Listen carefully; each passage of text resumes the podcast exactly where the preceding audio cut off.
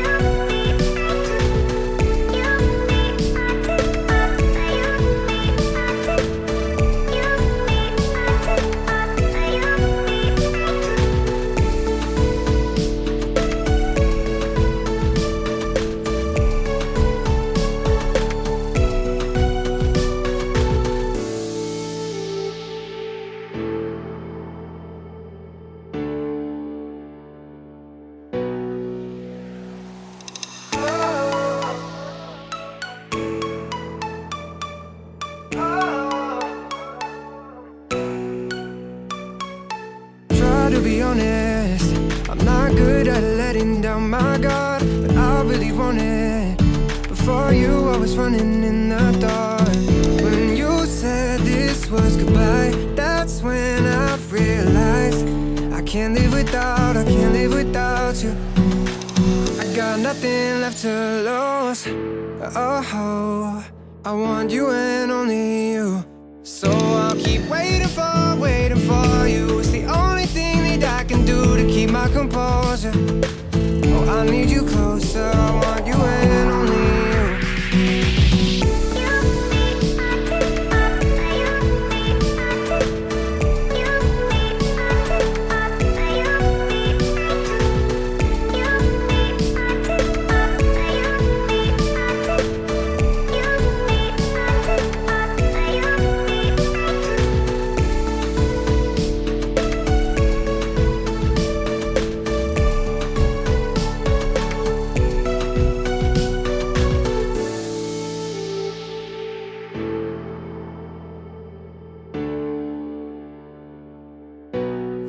siete messi in onda solo ora, benvenuti su ABC Radio, la radio che ti parla, nella rubrica Italia on the road.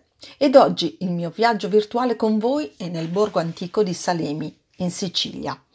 È una piccola perla della storia millenaria al centro della provincia di Trapani, adagiata sulle colline nel cuore della valle del Belice, circondata da una splendida cornice naturalistica formata da immense campagne, colline e vigneti, ed è entrata nel 2016 nel club dei borghi più belli d'Italia. È un vero e proprio museo a cielo aperto, un luogo dove è sempre piacevole passeggiare lontani dal caos e dalle macchine. Qui si respira un'aria particolare, di antico e di passato, di popolazioni che si sono alternate e che hanno lasciato segni ben visibili del loro passaggio. La città arabo-medievale si sviluppa intorno al castello, dal cui terrazzo della torre circolare è possibile godere di un panorama mozzafiato sulla Sicilia occidentale fino al mare. L'area è ricca di siti archeologici. Sicani, Elimi, Fenici e Greci si sono susseguiti in questo territorio, lasciando tracce evidenti del loro passaggio. I primi ad insediarsi nella zona furono gli Elimi, che fondarono la città di Aliciae. Ai tempi infatti della guerra tra Selinunte e Segesta, la città si chiamava Alicia. Successivamente fu dominata dai Romani, dai Goti, dai Bizantini, dagli Arabi, che la rinominarono Salemen, che vuol dire luogo di delizia. Poi dai Normanni, dagli Svevi, dai Borboni ed infine fu liberata da Garibaldi nel 1860. In quell'occasione sulla torre del castello normanno svevo venne issata per la prima volta la, ban- la bandiera tricolore e Salemi fu dichiarata simbolicamente prima capitale d'Italia. La nostra visita però inizia da Piazza Alicia, dove si trova il castello normanno svevo, costruito dai normanni tra il 1070 e il 1130, che si trova nel punto più alto della città. Nel corso degli anni il castello ha avuto diverse destinazioni d'uso, anche quella di carcere e di biblioteca comunale. Dopo i lavori di restauro del 2010, il castello è tornato fruibile ed oggi è sede di mostre ed eventi. Il panorama collinare reca ancora le evidenti tracce del passaggio di svariate civiltà, indi per cui Salemi possiede sul trono della Valle del Belice un chiaro imprinting arabo medievale. Il nome deriverebbe da Salam, ovvero città salubre e sicura, o da Salem, che significa pace, migliorato ulteriormente dalla mano conquistatrice normanna. Gli aragonesi provvidero a fortificarla in previsione dell'invasione turca perpetua fra il 400 e la fine del 600. I Borboni vi si insediarono a partire dal 1735, poi un salto temporale ci conduce negli scenari dello sbarco dei Mille guidati proprio da Giuseppe Garibaldi e transitanti proprio da Salemi con l'estrema benevolenza della popolazione locale. C'è di più e ha del sensazionale, perché lo stesso eroe dei due mondi proclamò nel 1860 la cittadina capitale d'Italia, titolo simbolico contestuale all'innalzamento sulla cima di una delle tre torri angolari del castello normanno svevo, della bandiera tricolore. Si stava compiendo l'unità d'Italia. La rocca, datata 1077 e voluta da Ruggero il Normanno, è divenuta un'attrazione turistica molto frequentata e apprezzata, in virtù del suo essere stata quasi per nulla rimaneggiata, a eccezione di un vecchio intervento imposto nel XIII secolo da Federico II di Svevia. La terrazza della torre cilindrica rappresenta il punto più alto della collina, sulla quale sorge Salemi. Ma ora vi lascio per una breve pausa musicale e al nostro rientro sarò in compagnia di una persona del posto per parlare ancora della meravigliosa Salemi e del suo borgo fantastico. A tra poco!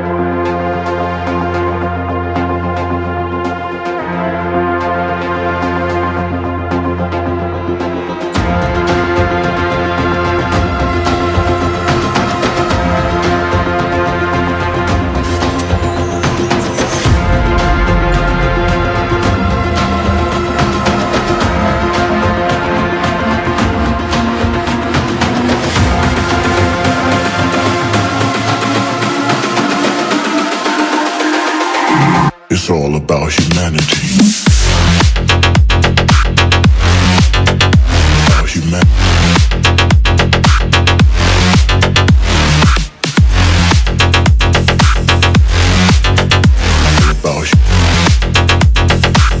It's all about humanity.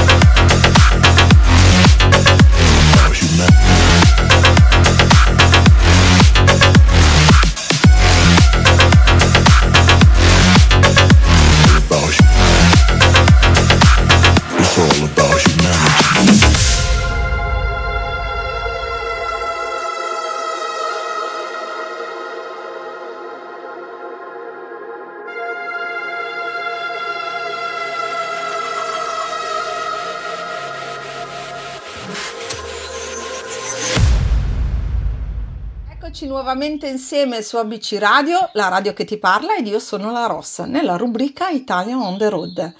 Oggi con noi per l'intervista abbiamo l'assessore al turismo Vito Scalisi del comune proprio di Salemi.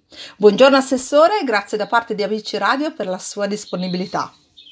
Buongiorno, ringrazio voi soprattutto per l'interesse. E anche per noi si fidi che avervi come ospiti non è così proprio immediato, perché sappiamo benissimo anche che siete molto presenti per il vostro comune, quindi a volte insomma succede che non sempre riuscite a- ad avere con noi così grande libertà. Quindi grazie per essere con noi. Assessore, eh, se per lei va bene, io inizierei con le domande. Allora, Va benissimo. Perfetto. E secondo lei che cosa richiede una carica come la sua per la salvaguardia del turismo in un borgo proprio come Salemi? salvaguardia già è una parola grossa, il Eh. problema non è solo la salvaguardia, è anzi costruire un percorso, una rete, una- delle sinergie che possono sviluppare il turismo, soprattutto le nuove forme di turismo che si stanno affacciando in questo mondo Covid, pre-Covid e post-Covid.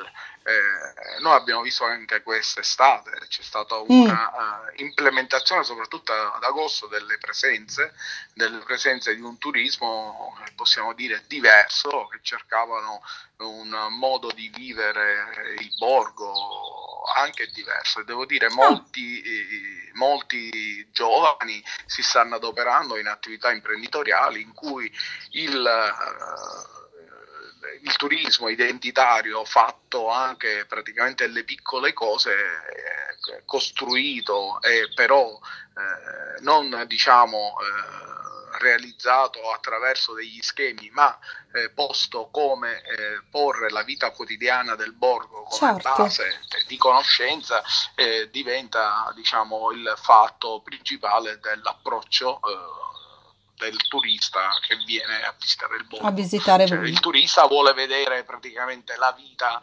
eh, della città con tutti i suoi aspetti, vuole vivere come un cittadino, quindi il, eh, il fatto identitario è molto importante da questo punto di vista. Fai assaporare modi di vita, stili di vita, il Mm. gusto, è, è come se vivessi la città.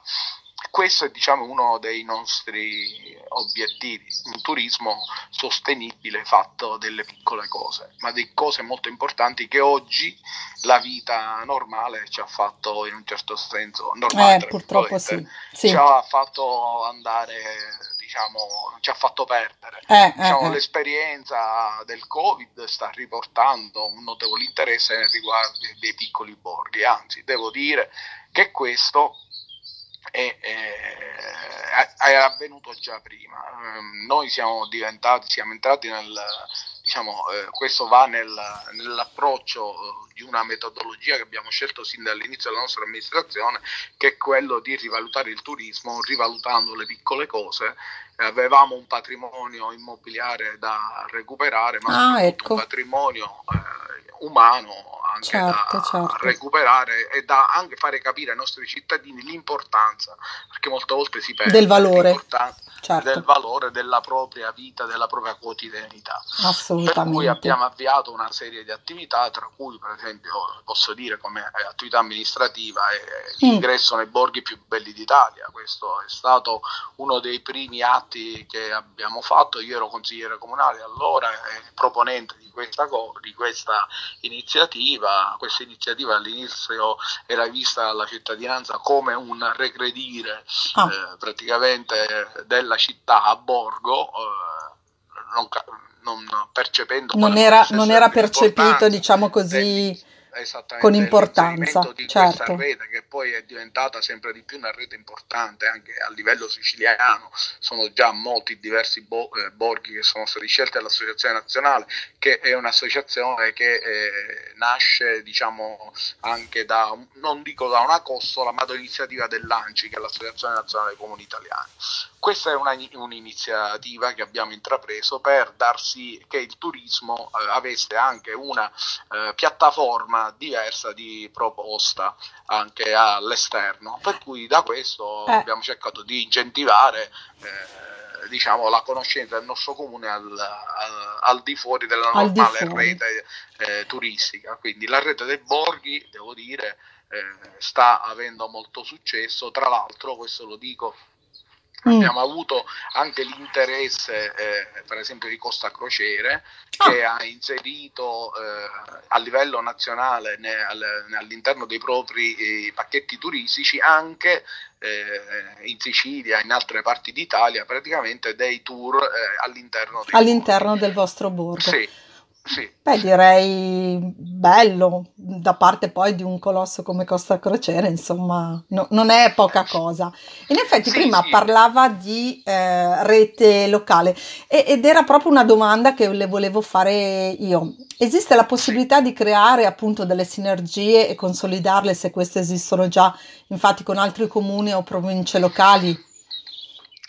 No, questo lo facciamo già perché eh, ci sono eh, nella normativa eh, italiana, ci sono i cosiddetti gruppi di azione locale che mettono insieme appunto per la promozione turistica, lo sviluppo mm. rurale e soprattutto anche delle attività produttive connesse, i, eh, i comuni eh, praticamente che hanno eh, una strategia diciamo di visione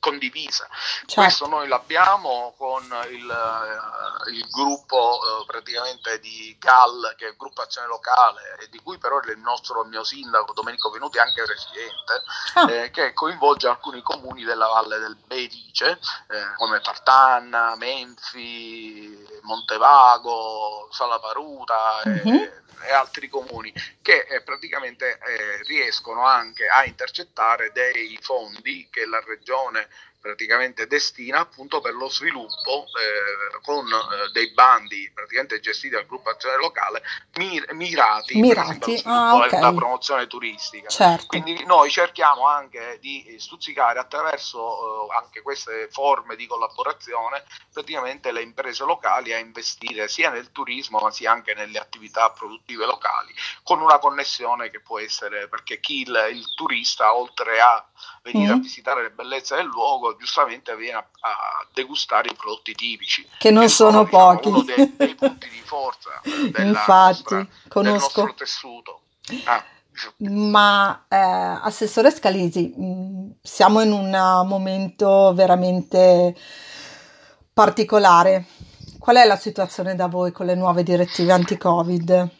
Mm, guardi, noi eh, siamo stati, eh, devo dire, purtroppo abbiamo, oltre ad essere prima capitale d'Italia, sì, l'ho, so l'ho citato, lo sa, sì, sì, siamo stati il primo comune in provincia di Trapani a essere dichiarato zona rossa, poi insieme ah. a altre quattro, sì, eh, purtroppo sì, in Sicilia, tra l'altro, insieme a altre quattro diciamo, realtà comunali. Certo. Per cui questo già nella prima fase del Covid, mm-hmm. eh, quindi zona rossa, devo dire, grande preoccupazione. Immagino. Un uh, percentuale di, di, cittadini, devo dire, nella prima fase.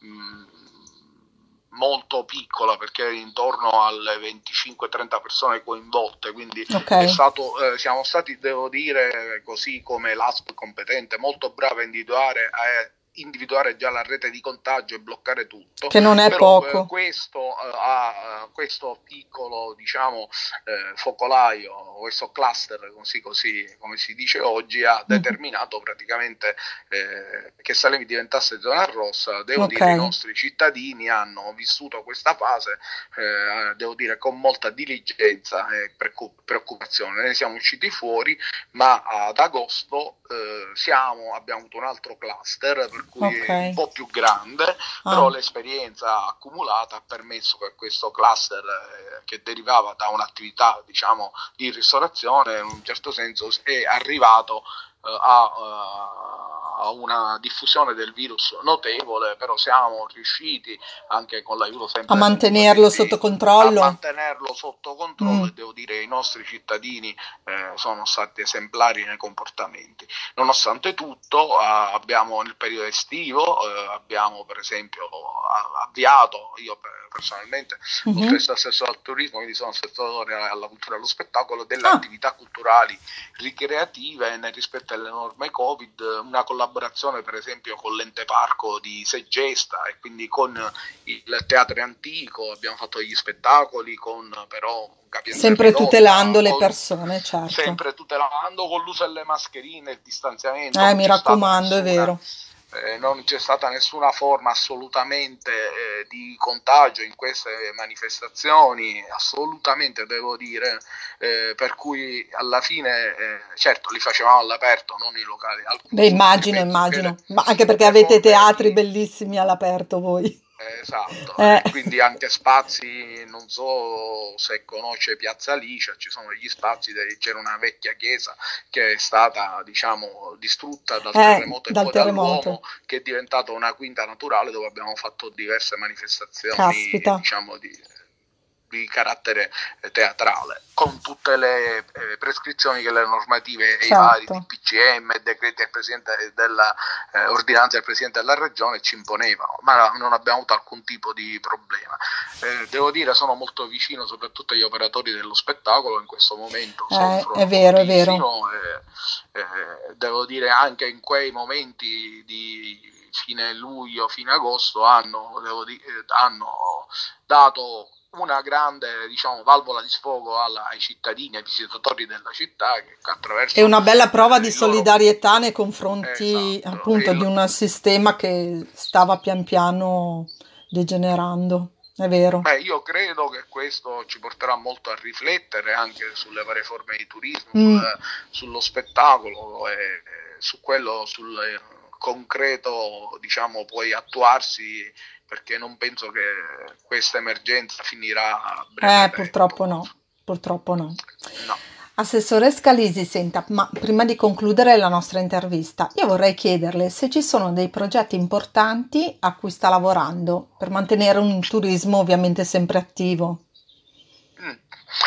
Diciamo di sì, ci sono vari progetti, tra Mm. l'altro ehm, alcuni riguardano per esempio eh, che cosa? Eh, perché noi oltre al turismo pensiamo che eh, il turismo eh, possa essere anche un, un turismo stanziale, cioè la gente venire a svernare eh, Mm. di tutta Europa anche nelle- nella parte del centro storico di Salemi. Abbiamo avviato eh, il progetto tanto discusso, soprattutto partito durante il periodo l'epopea sgarbiana a Salemi delle case un euro. Eh, Noi però eh, siamo riusciti, eh, districandoci nelle varie normative, a renderlo attuabile, quindi partiremo con un bando delle case un euro a breve, per cui metteremo a disposizione 20 case eh, per- che sono disponibili e immediatamente diciamo, ricostruibili eh, alla- al cittadino straniero o anche al cittadino italiano che vorrà venire ad abitare Mhm. o in forma stanziale o in forma anche diciamo di, eh, di, di un turismo più eh, legato al territorio certo. eh, e poi altre iniziative, per esempio, che ne so, le voglio dire, siamo anche perché sono fatte anche di molta progettualità e di programmazione che riguardano, per esempio, collaborazioni con vari istituti universitari italiani, tra Che cui, bello. eh, il Politecnico di Torino, eh, il Politecnico di Milano, l'Istituto di Architettura Urbanistica di Venezia, l'Università di Palermo e abbiamo avviato diversi studi eh, per cui sono venuti anche nei periodi diciamo, in cui il Covid non era il problema principale Certo. eh, per la fruizione diciamo, del no- della nostra città. Sono venuti diversi studenti, stanno producendo tanti lavori, tra cui uno studio di fattibilità attraverso un bando che il Politecnico di Torino, insieme a- anche alla collaborazione di di altre eh, entità, per esempio scientifico-culturali come la Fondazione Wish, Mm. eh, abbiamo vinto con Fondazione Sicilia e porteremo avanti questo studio di eh, eh, fattibilità che si chiama Riabitare Alice, che ha due funzioni, sia lo sviluppo praticamente e il recupero della città, Della città, del- immagino, del certo. della città, ma anche il recupero anche di eh, varie altre attività come l'artigianato, sono tutte connesse a un turismo che speriamo possa avere come dire, una portata, una- un afflato più che europeo anche internazionale, cosa che devo dire eh, secondo me mh, è in fieri perché eh, già con l'approvazione del regolamento occasione euro abbiamo avuto diverse e continuiamo ad avere diverse richieste di informazioni da ogni parte del mondo ho interessamento è uscito un articolo su CNN Travel nella parte diciamo del, dedicata ai viaggi della CNN Ah. proprio su Salemi Eh, Quindi diciamo che questo questo- io- piccolo io sono ottimista pezzo d'Italia andrà di- così nella- nel mondo con, con queste sue bellezze, queste sue... eh, Ma, a livello poi archeologico siete fantastici perché avete un passaggio di... eh, di Cioè, storia che nessuno ha, purtroppo, no? Questo è vero, questo qui basta, basta alzare una pietra e Eh. ritrovi secoli di storia. E, Eh, tra l'altro, questo lo dico, è stato sempre un vantaggio. Diverse università americane, Stanford, Northern Illinois, sono venute a scavare a Salemi da, da anni, da più di un ventennio. E manteniamo ancora questa diciamo, attività viva sia con l'aiuto della sovrintendenza. Questo eh, genera un turismo che è un turismo legato praticamente a, non direi solo culturale, ma scientifico. Assolutamente sì, da, immagino. che da vent'anni diciamo perdura per cui anche come ho detto il turismo universitario è una cosa su cui puntiamo molto chiamiamo non, è, non si chiama turismo Eh no, infatti penso anch'io, è un progetto che a parte Però valorizzare questo- il, il posto, ma anche che sia attivo per... genera, questo genera eh, anche momenti di ritorno eh, per visitare, siccome Salemi si trova anche al centro della provincia di Trapani, Mm, ha questa possibilità di raggiungere praticamente le infrastrutture e i nodi eh, di- dei trasporti molto velocemente perché gli aeroporti di Punta Raisi sono a 40 minuti, quello di Trapani Birgi a 20 minuti. certo, eh, Marsala, il porto di Trapani a 20 minuti, Palermo è a tre quarti d'ora. siete un- in un epicentro fantastico per, Sì. per muovermi, per Sì, muovervi, questo scusi. sì. Eh sì. E, Assessore, io intanto la ringrazio davvero per, eh, per averci così eh, reerguito su questa fantastica città di Salemi e per le iniziative per che avete, che avete proposto perché sono, sono sicura che in qualche modo ne trarrete beneficio. E grazie per averci raccontato del suo lavoro e dell'importanza che un'amministrazione ha nei confronti soprattutto dei suoi cittadini. Grazie Assessore. Grazie a voi e invito gli- i vostri eh, ascoltatori Ma certamente. a visitarci al più presto. Beh, mm, guarda, l'invito anch'io, mi raccomando, e poi lo dirò ancora prima della chiusura, perché ne vale davvero la, la pena venire da voi. Grazie.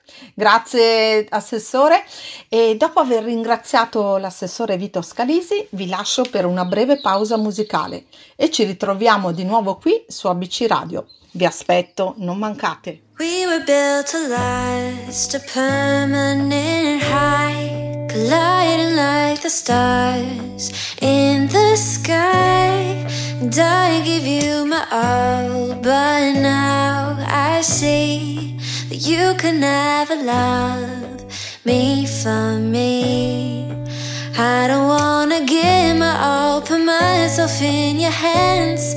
To have you let me slip right through your fingers like sand. And I have been so caught up that I didn't even see that you could never love me for me. Cause you mold me into something else, change me into what you want. All I ever did was love, and it wasn't good enough. We had trying to make this garden for two, but you had brought the cold, and the roses never bloom.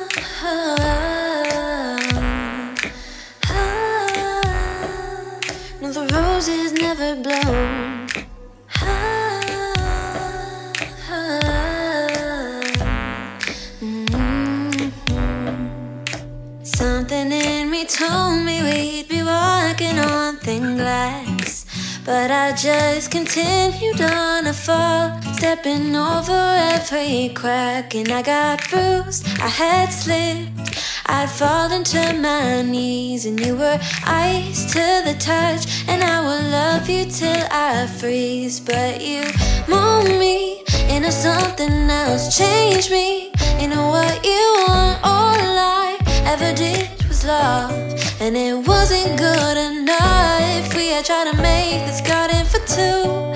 But you had brought the cold, and the roses never blue.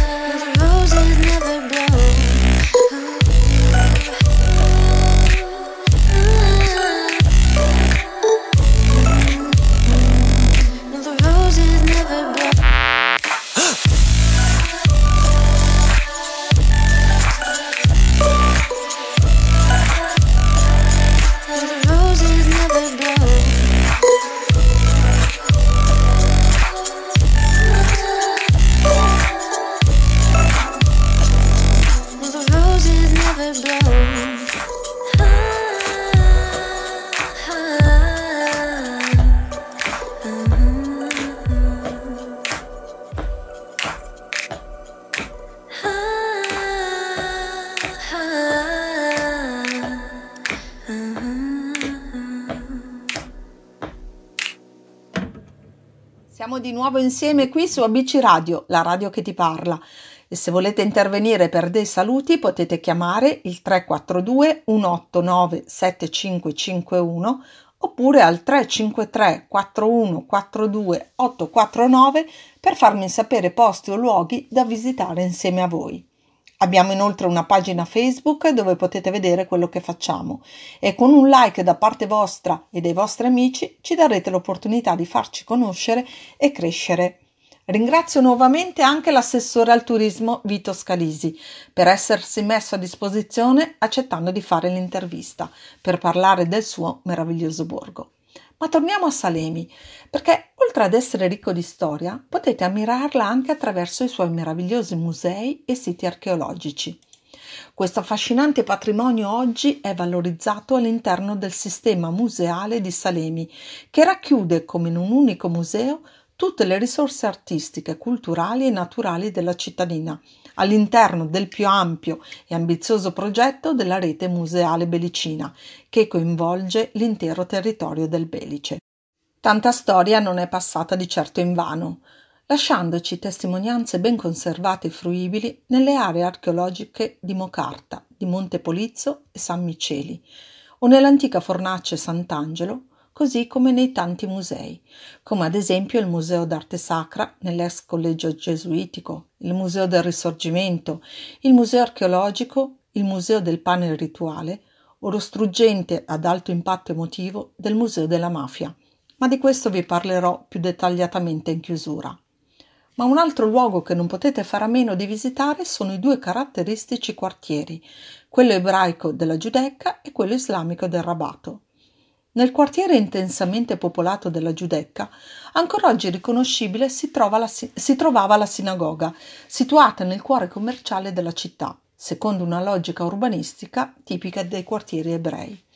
Con la loro presenza Salemi può ritenersi scrigno di ben tre religioni, cristiana, ebraica e musulmana, raro faro della libertà di culto. E a proposito di culto, il paese è conosciuto con il soprannome di città dei pani per la meticolosa lavorazione dei pani devozionali, serviti su altari votivi detti cene, strutture in legno rivestite di foglie d'alloro e mirto con addobbi di arance e limoni. Questo nell'ambito di celebrazioni religiose importanti come la festa di San Giuseppe, la festa di Sant'Antonio Abate e la festa di San Biagio. Ma nella cucina tipica di Salemi gli arabi importarono diversi tipi di spezie, come lo zafferano, il chiodo di garofano e la cannella, che si aggiunsero ai limoni, alle arance, alle pesche e alla ricca vegetazione spontanea della macchia mediterranea, come il timo e l'origano. Questo ha fatto sì che sia i colori che i profumi inebrianti abbiano dato un grande risalto alla cucina e alla terra di Sicilia. Tra le prelibatezze di Salemi si possono gustare le succolente olive schiacciate, le melanzane sott'olio, le sarde a beccafico e il formaggio di pecora a pasta filata pastedda. Poi dolci con la ricotta, le cassatelle e il bucellato, che è una ciambella di pasta frolla farcita con fichi secchi, scorze d'arancia, uva passa e mandorle. Come avrete notato, tradizione e folklore sono gli ingredienti giusti per completare questo tour all'insegna della cultura e non solo, senza perdervi la sagra della busata, un piatto tipico del luogo identificata come l'apoteosi della dieta mediterranea. È un tipo di pasta fatta a mano, da accompagnarsi a diversi sughi ma la principale risorsa economica della Valle del Belice è la produzione agroalimentare e la coltivazione dell'olivo, un tipo di oliva ben nota e apprezzata come la nocellara del Belice, DOP della Sicilia. Inoltre, fra le tradizioni tipiche più fiorenti mantenute, occorre ricordare la tessitura dei tappeti al telaio, il ricamo e la lavorazione della pietra campanedda ricavata dalle cave del territorio e utilizzata per i decori delle case e scolpita dagli artigiani locali. Ma per sapere altre curiosità su questo splendido borgo vi aspetto qui su OBC Radio, dopo una breve pausa musicale. A dopo! Ben ritrovati qui su ABC Radio, la radio che ti parla, nella rubrica Italia on the road. Ma prima di riprendere vorrei ringraziare ancora delle persone che ascoltandoci lasciano dei saluti per noi. E loro sono Carla da Milano, Giovanna da Milano, Vincenza da Locorotondo, Mimma da Sondrio, Rosa da Parma, Graziella da Castelletto di Senago, Mimmo da Salerno, Laura da Milano, Stella da Matera, Vincenzo da Catania, Lilli da Milano e Serena da Trani. Grazie davvero a tutti per l'affetto che ogni volta ci dimostrate. Ma ritornando al nostro borgo, se vi capiterà, e mi auguro che lo sia, di venire a Salemi, un posto immancabile da vedere è sicuramente il meraviglioso parco naturale dello Zingaro, che si trova a San Vitolo Capo. Ci sono stata per ben due volte e vi assicuro che è un luogo decisamente unico e magico. Cosa dire su questo posto scenografico e naturalistico? Dovete sapere che poche storie parlano dell'amore a lieto fine degli uomini per la propria terra, come quella che il 6 maggio del 1981 si concluse con l'istituzione della riserva naturale dello Zingaro come prima area naturale protetta della Sicilia. Fu per scongiurare la costruzione della strada litoranea di collegamento di collegamento tra le due località di Scopello e San Vitolo Capo. Infatti, il 18 maggio del 1980, 2000 ambientalisti marciarono tenendosi per mano, impedendo così la cementificazione di questo tratto di costa siciliana e proteggendo, si spera per sempre, uno degli ecosistemi naturali più ricchi del Mediterraneo. Rocce calcaree a strapiombo sul mare limpido e turchese, piccole insenature e spiagge di ciottoli bianchi, anfratti e grotte abitate fin dal Paleolitico, come l'importante sito preistorico della Grotta del Luzzo, e poi le palme nane, il simbolo dello zingaro, che ricrescono tra la Gariga e la macchia mediterranea, anno dopo anno, nonostante i numerosi incendi, come quello accaduto quest'estate, devastando gran parte del parco naturalistico.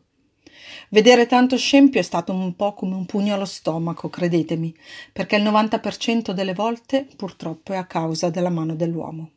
Ma tralasciando questa piccola riflessione personale, con l'augurio quanto prima per un nuovo ritorno alla vita, per esplorare la riserva dello zingaro via terra lo potrete fare solo camminando e dei cinque percorsi, tutti ben segnalati e percorribili con scarponcini da trekking e una buona dose d'acqua potabile, si può accedere agevolmente alle calette più spettacolari, come Cala Capreria, Cala Disa, Cala Beretta, Cala Marinella, Cala Torre del Luzzo e Cala Tonnarella del Luzzo. Invece per la bellissima Cala Varo è raggiungibile solo via mare. Tra un bagno e l'altro ci si può trattenere qualche ora in più e visitare, oltre al centro di educazione ambientale, anche, anche i cinque musei dedicati a varie tematiche, dalla pesca del tono rosso al museo delle attività marinare, alla lavorazione del grano, al museo della civiltà contadina e dell'arte di intrecciare la giummara, o meglio la palmanana, e le altre fibre vegetali al museo dell'intreccio fino all'antico utilizzo della manna proprio al Museo della Manna. E infine la fauna e la flora al Museo Naturalistico, dove tra le altre curiosità in mostra si scopre che proprio nei cieli dello zingaro, insieme ai numerosi rapaci, vola anche la rara aquila del Bonelli. Ma birdwatching a parte, la vera indiscussa star della riserva e in più in generale della costa occidentale siciliana rimane la tonnara di Scopello. Scelta come location cinematografica di Ossentio Elve e il commissario Montalbano, questa antica costruzione adibita alla pesca dei tonni in funzione dal Settecento e fino agli anni Ottanta del Novecento è oggi adibita a museo. Infatti offre un'incomparabile scenografia naturale incastonata com'è tra gli alti faraglioni che spuntano maestosi dall'acqua. E dopo avervi trasportato in questo meraviglioso viaggio nella riserva naturale dello Zingaro, vi lascio per una breve pausa musicale e vi aspetto per concludere con voi questa visita a Salemi. A tra poco. I could stay like this, forever following you.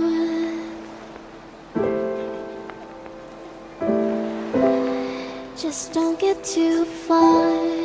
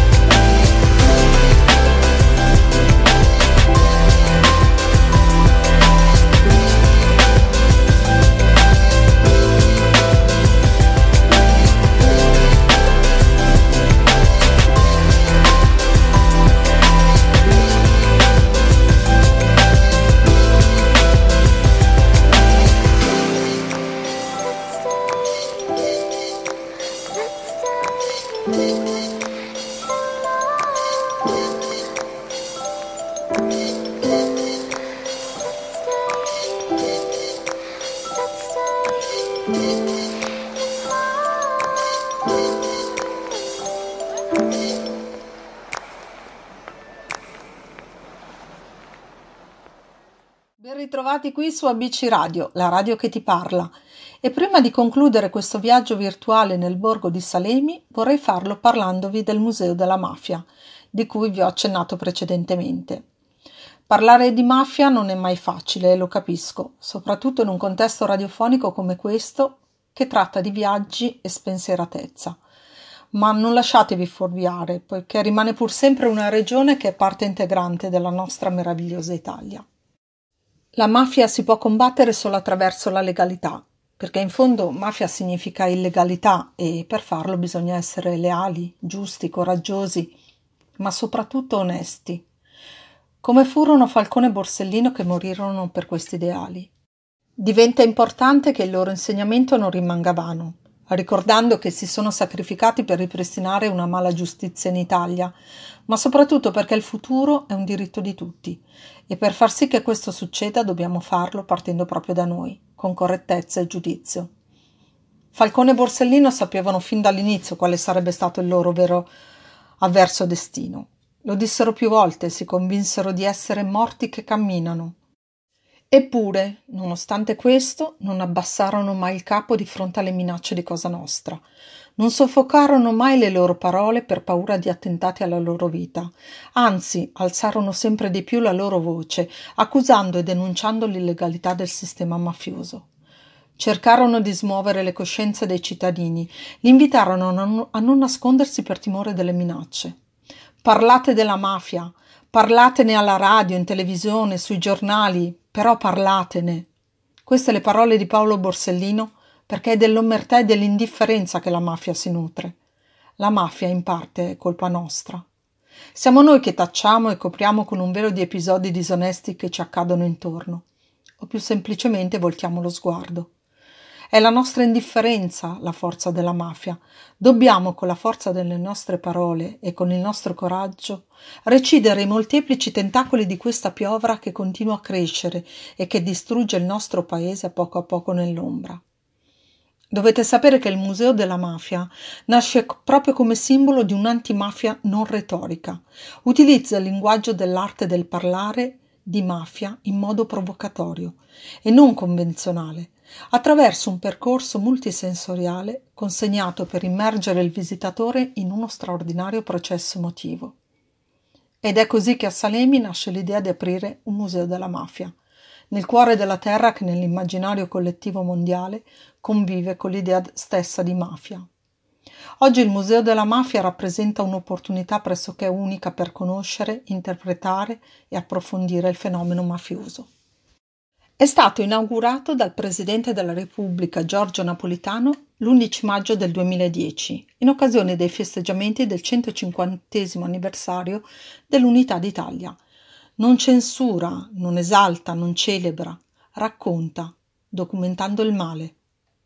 Così è nato l'inquietante, coinvolgente e fascinoso percorso dedicato al fenomeno mafioso, alla sua storia e al mito alimentato nel corso di un secolo e mezzo da centinaia di opere letterarie, cinematografiche e televisive. Il Museo della Mafia occupa 11 sale del primo piano dell'ex collegio dei Gesuiti, nel pieno centro storico della città di Salemi, e Oliviero Toscani ne ha studiato il logo, una macchia di sangue a forma di Sicilia. Ad accogliere il visitatore dieci cabine elettorali anni 50 che racchiudono e svelano come scatole sorpresa vari tasselli del mosaico di Cosa Nostra, dalle stragi alle intimidazioni.